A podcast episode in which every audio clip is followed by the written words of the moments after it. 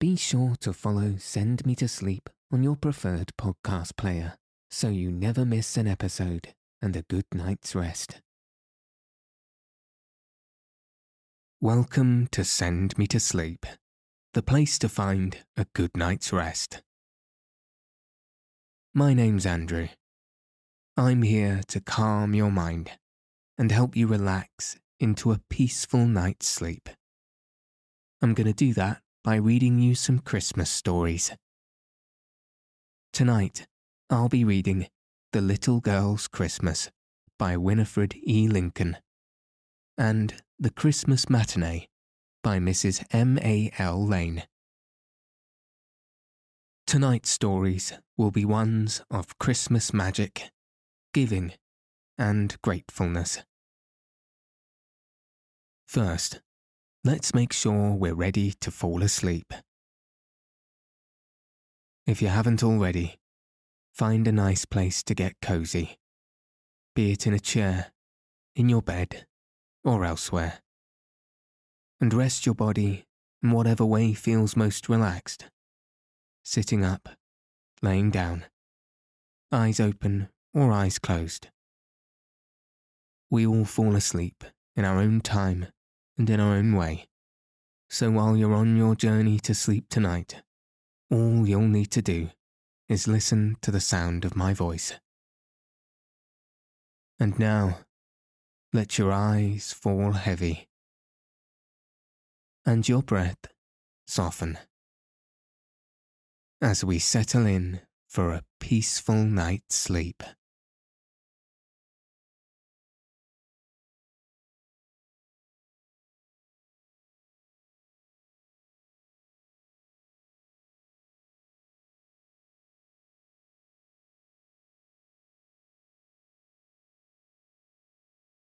Little Girl's Christmas.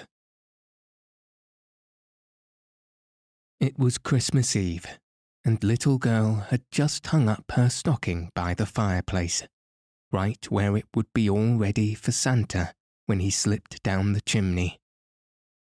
She knew he was coming, because, well, because it was Christmas Eve, and because he had always come to leave gifts for her on all the other Christmas Eves that she could remember, and because she had seen his pictures everywhere downtown that afternoon when she was out with Mother. Still, she wasn't just satisfied. Way down in her heart, she was a little uncertain. You see, when you have never really and truly seen a person with your very own eyes, it's hard to feel as if you exactly believe in him, even though that person always has left beautiful gifts for you every time he has come. Oh, he'll come, said Little Girl. I just know he will be here before morning. But somehow I wish. Well, what do you wish? said a tiny voice close by her so close that little girl fairly jumped when she heard it. Why, I wish I could see Santa myself. I'd just like to go and see his house and his workshop, and ride in his sleigh, and know Mrs. Santa. Twould be so much fun, and then I'd know for sure. Why don't you go then? said Tiny Voice. It's easy enough. Just try on these shoes and take this light in your hand, and you'll find your way all right. So Little Girl looked down on the hearth, and there were two cunning little shoes side by side, and a little spark of light close by them, just as if they were all made of one of the glowing coals of the wood fire. Such cunning shoes as they were, little girl could hardly wait to pull off her slippers and try them on. They looked as if they were too small, but they weren't. They fitted exactly right. And just as little girl had put both of them on and had taken the light in her hand, along came a little breath of wind, and away she went up the chimney along with ever so many other little sparks, past the soot fairies and out into the open air, where Jack Frost and the starbeams were all busy at work making the world look pretty for Christmas. Away went little girl, two shoes, bright light and all, higher and higher, until she looked like a wee bit of a star up in the sky. It was the funniest thing, but she seemed to know the way perfectly and didn't have to stop to make inquiries anywhere. You see, it was a straight road all the way, and when one doesn't have to think about turning to the right or to the left, it makes things very much easier. Pretty soon, little girl noticed that there was a bright light all around her. Oh, a very bright light. And right away, something down in her heart began to make her feel very happy indeed.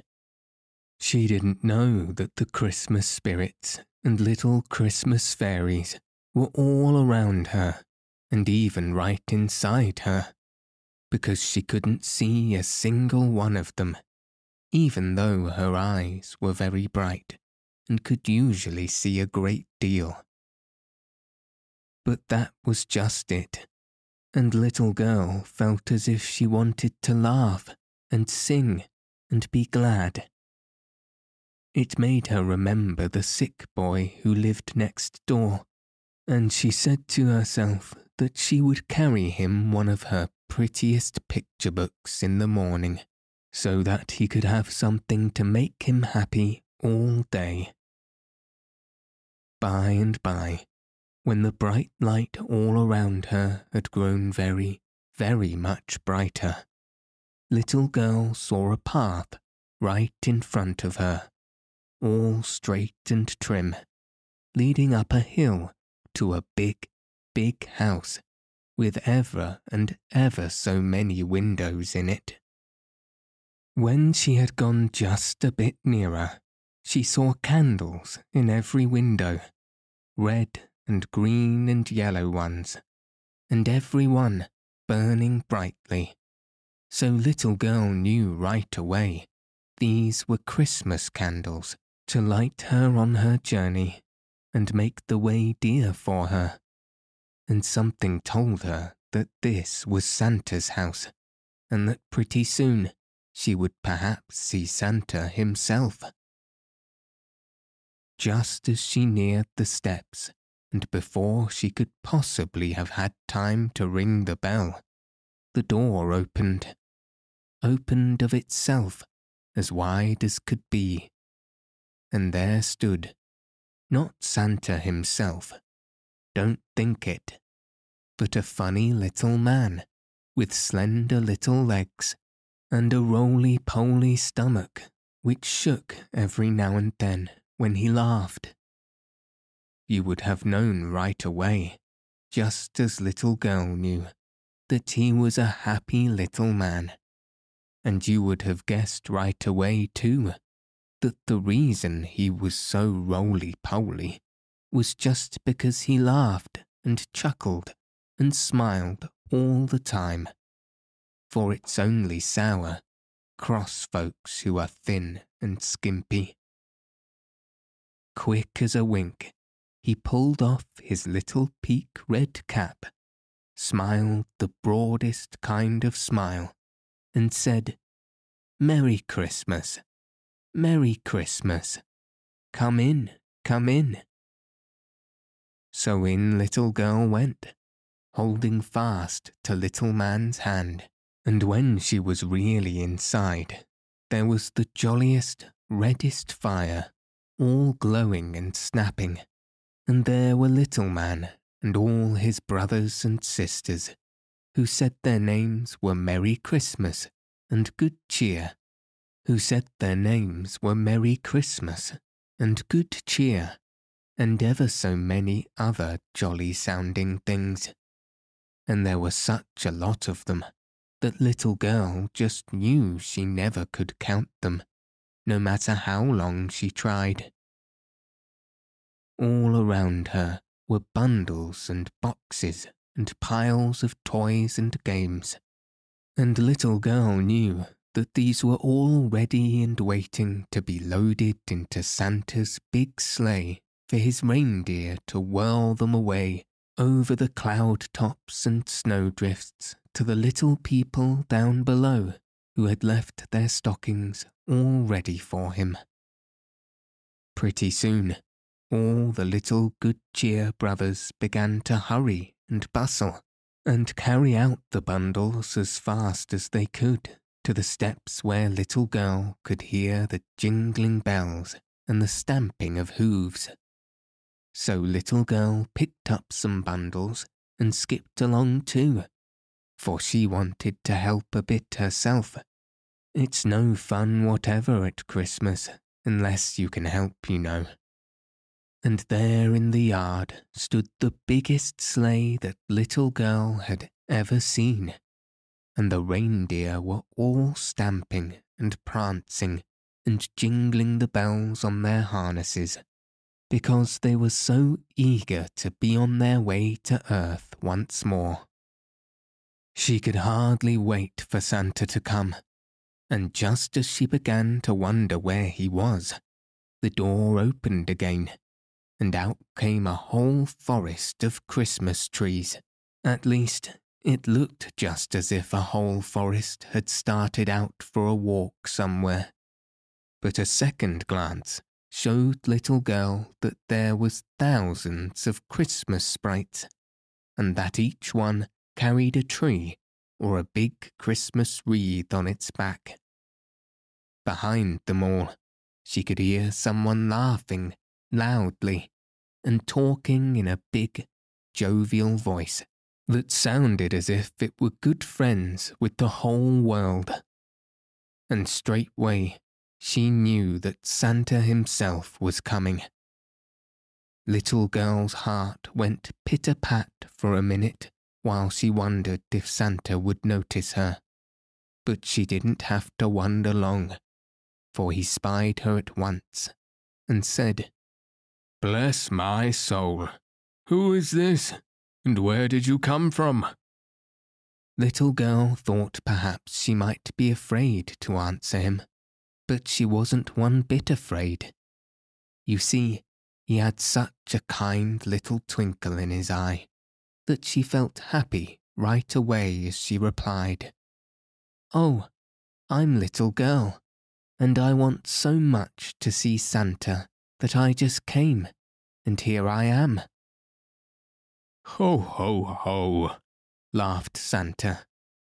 And here you are. Wanted to see Santa, did you? And so you came. Now that's very nice.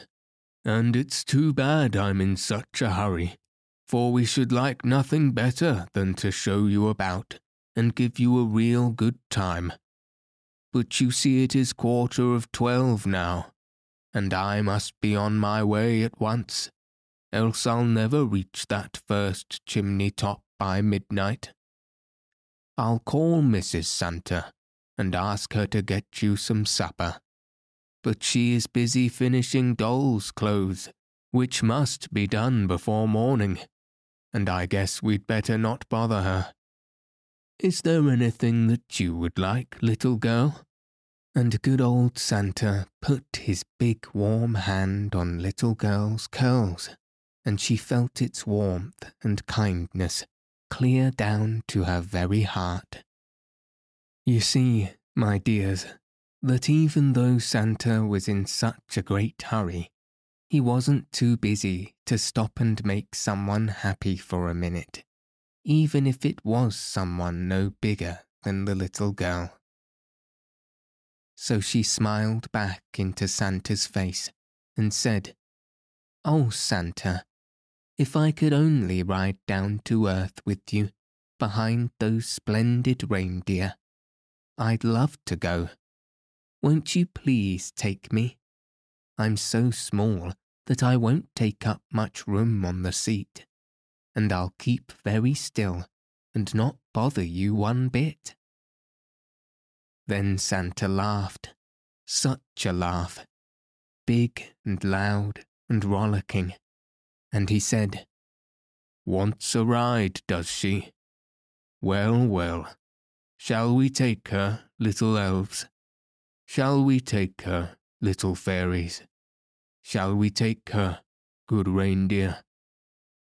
And all the little elves hopped and skipped and brought little girl a sprig of holly, and all the little fairies bowed and smiled and brought her a bit of mistletoe, and all the good reindeer jingled their bells loudly, which meant, Oh yes, let's take her.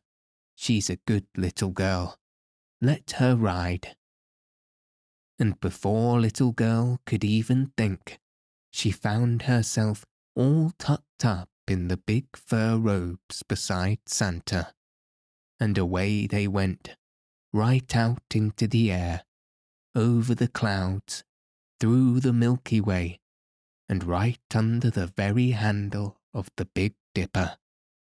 On, on, on towards the Earthland, whose lights little girl began to see twinkling away down below her.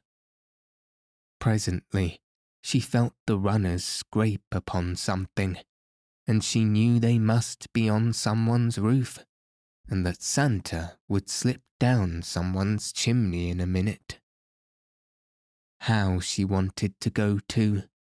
You see, if you had never been down a chimney and seen Santa fill up the stockings, you would want to go quite as much as little girl did. Now wouldn't you? So, just as little girl was wishing as hard as ever she could wish, she heard a tiny voice say, Hold tight to his arm. Hold tight to his arm. So she held Santa's arm tight and close, and he shouldered his pack, never thinking that it was heavier than usual.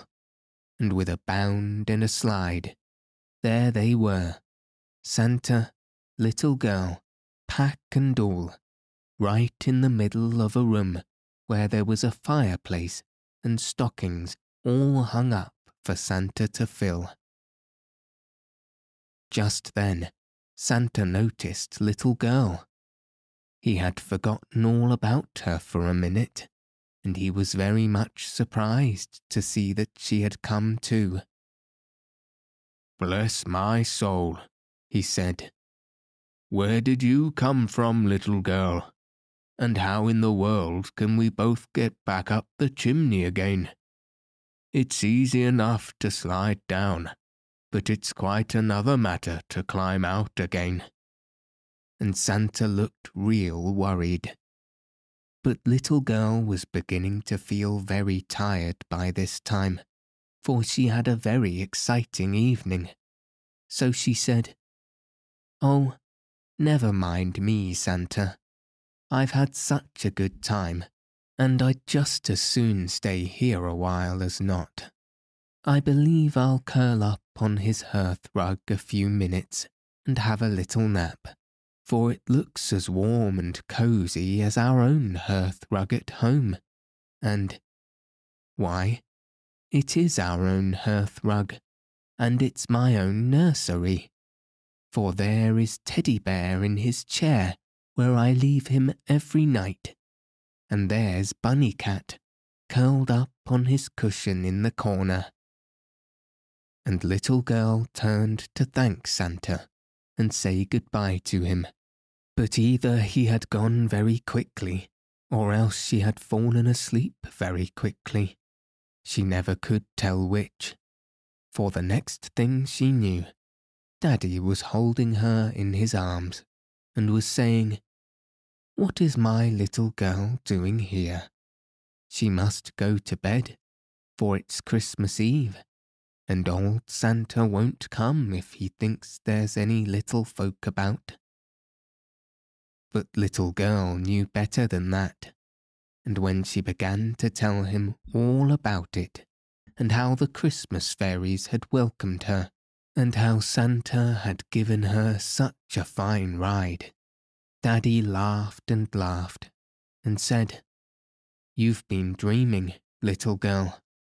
You've been dreaming. But little girl knew better than that, too, for there, on the hearth, was the little black coal, which had given her two shoes and bright light, and tight in her hand she held a holly berry which one of the Christmas sprites had placed there. More than all that, there she was on the hearthrug herself. There she was on the hearthrug herself, just as Santa had left her, and that was the best proof of all. The trouble was, Daddy himself had never been a little girl, so he couldn't tell anything about it. But we know she hadn't been dreaming. Now don't we, my dears?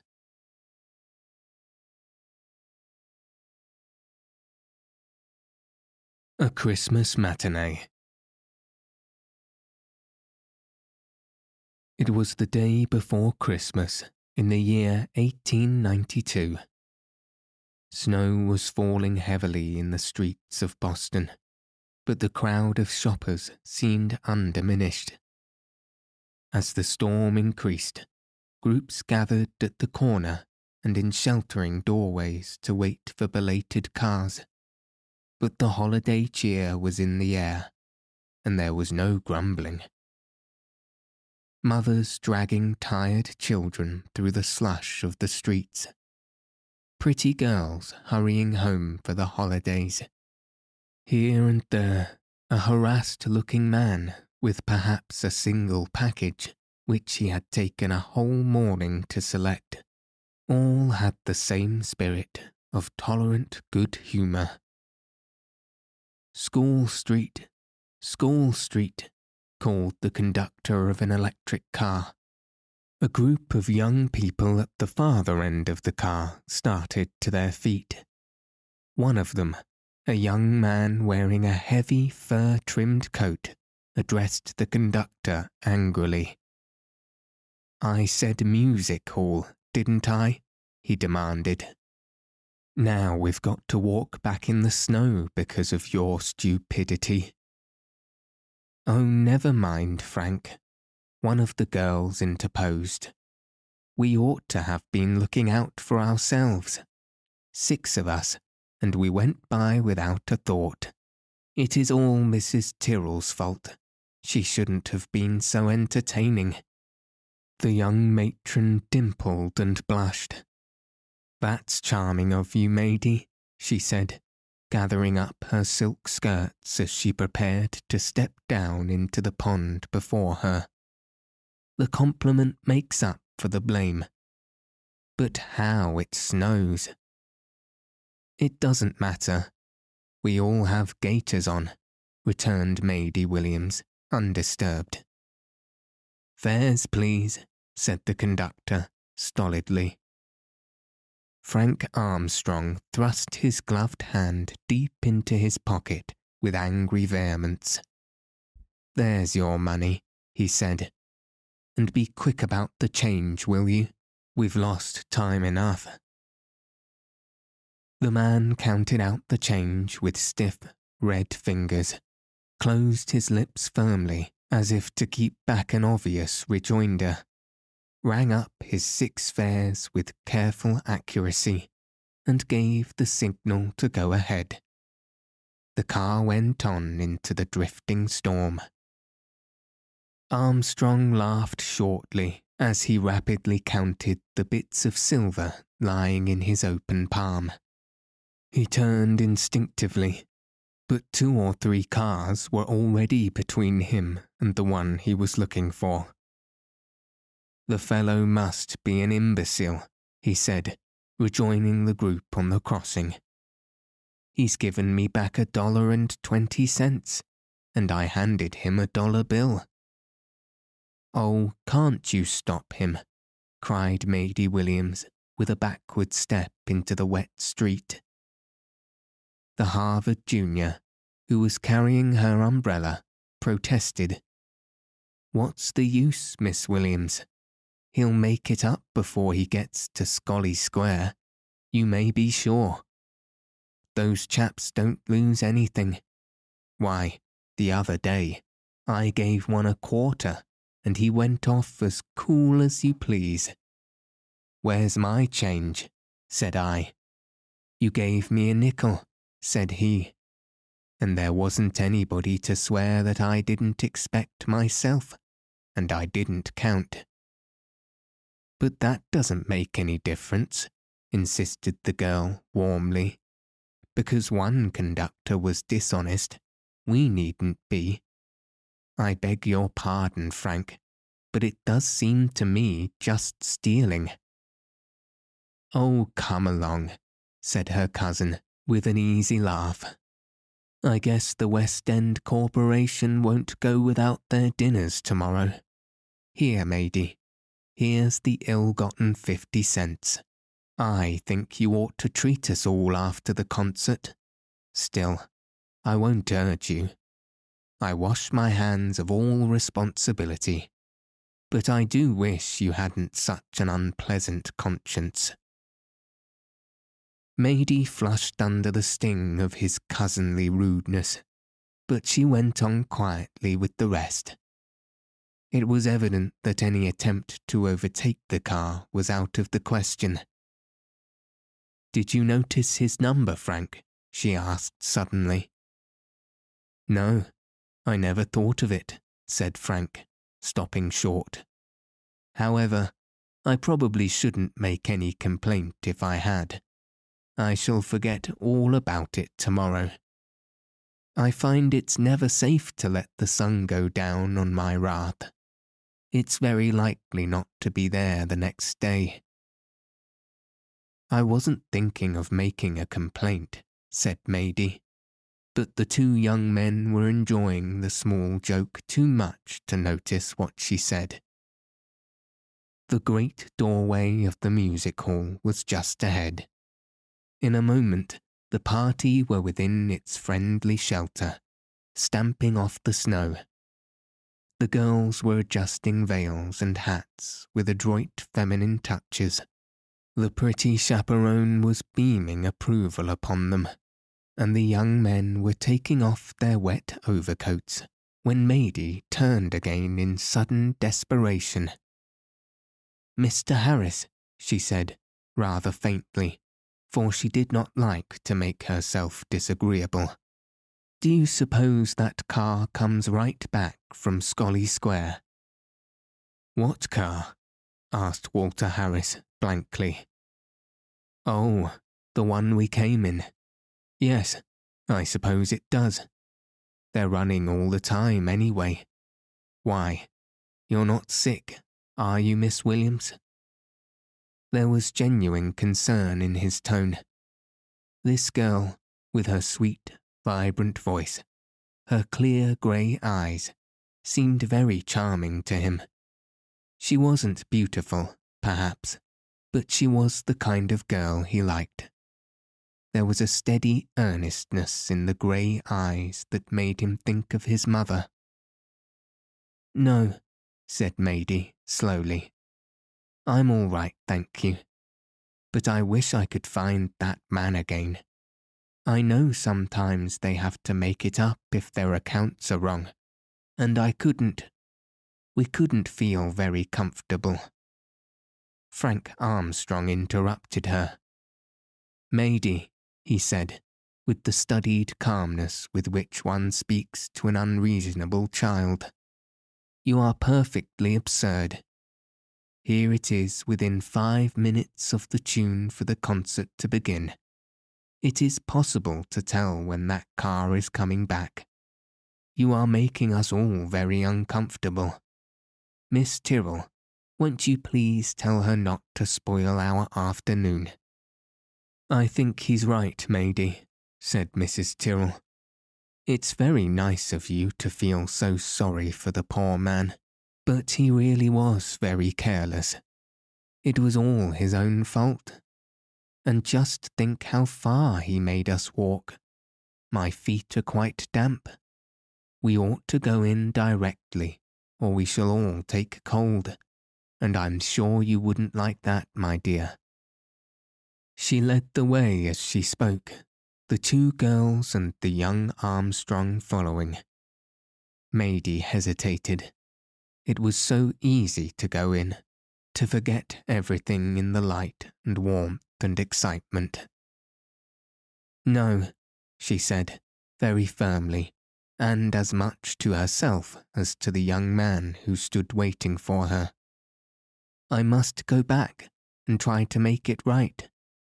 I'm so sorry, Mr. Harris, but if you will tell them. Why, I'm going with you, of course, said the young fellow, impulsively.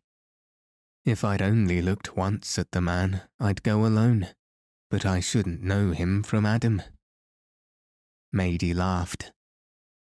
Oh, I don't want to lose the whole concert, Mr. Harris, and Frank has all the tickets. You must go after them and try to make my peace. I'll come just as soon as I can. Don't wait for me, please. If you'll come and look for me here the first number, and not let them scold me too much. She ended with an imploring little catch in her breath that was almost a sob. They shan't say a word, Miss Williams, cried Walter Harris, with honest admiration in his eyes. But she was gone already, and conscious that further delay was only making matters worse, he went on into the hall. Meanwhile, the car swung heavily along the wet rails on its way to the turning point. It was nearly empty now. An old gentleman and his nurse were the only occupants. Jim Stevens, the conductor, had stepped inside the car. Too bad I forgot those young people wanted to get off at Music Hall, he was thinking to himself. I don't see how I came to do it. That chap looked as if he wanted to complain of me, and I don't know if I blame him. I'd have said I was sorry if he hadn't been so sharp with his tongue. I hope he won't complain just now. Twould be a pretty bad time for me to get in trouble, with Mary and the baby both sick. I'm too sleepy to be good for much, that's a fact. Sitting up three nights running takes hold of a fellow somehow when he's at work all day. The rent's paid, that's one thing, if it hasn't left me but half a dollar to my name. Hello, he was struck by a sudden distinct recollection of the coins he had returned. Why, I gave him fifty cents too much. He glanced up at the dial which indicated the fares and began to count the change in his pocket. He knew exactly how much he had at the beginning of the trip.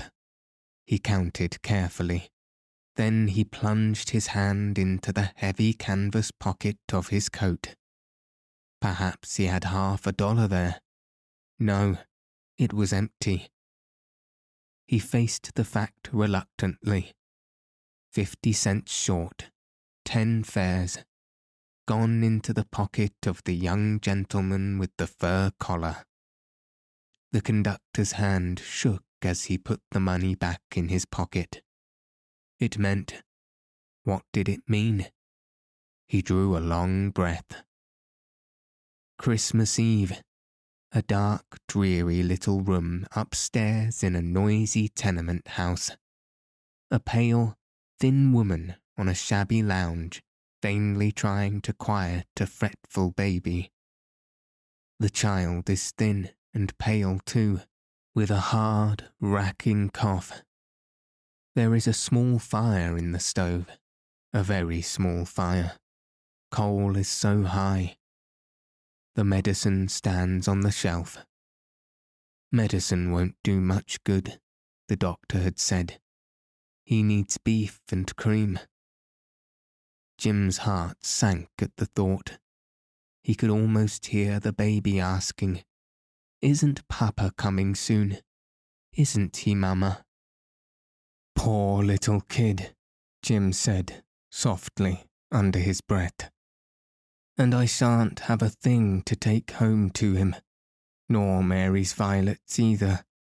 It'll be the first Christmas that ever happened. I suppose that chap would think it ridiculous for me to be buying violets. He wouldn't understand what the flowers mean to Mary. Perhaps he didn't notice I gave him too much.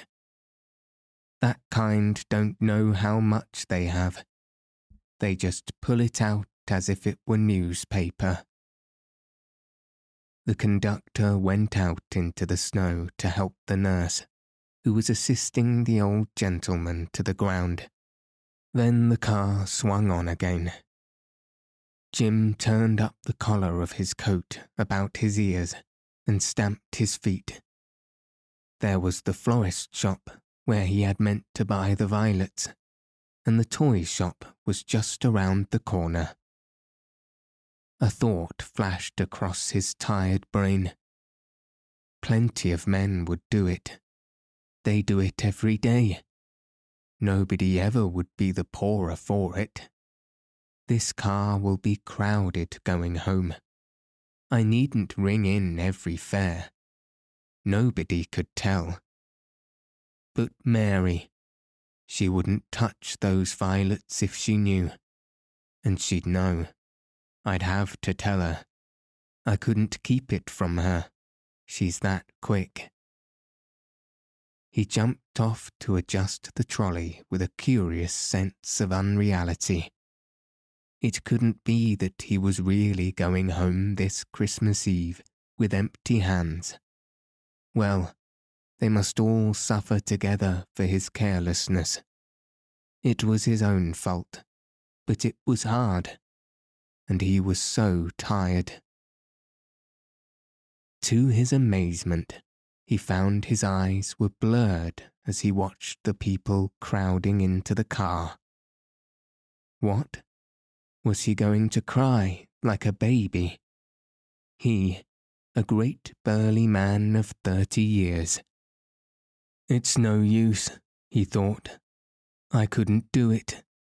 The first time I gave Mary violets was the night she said she'd marry me. I told her then I'd do my best to make her proud of me. I guess she wouldn't be very proud of a man who could cheat.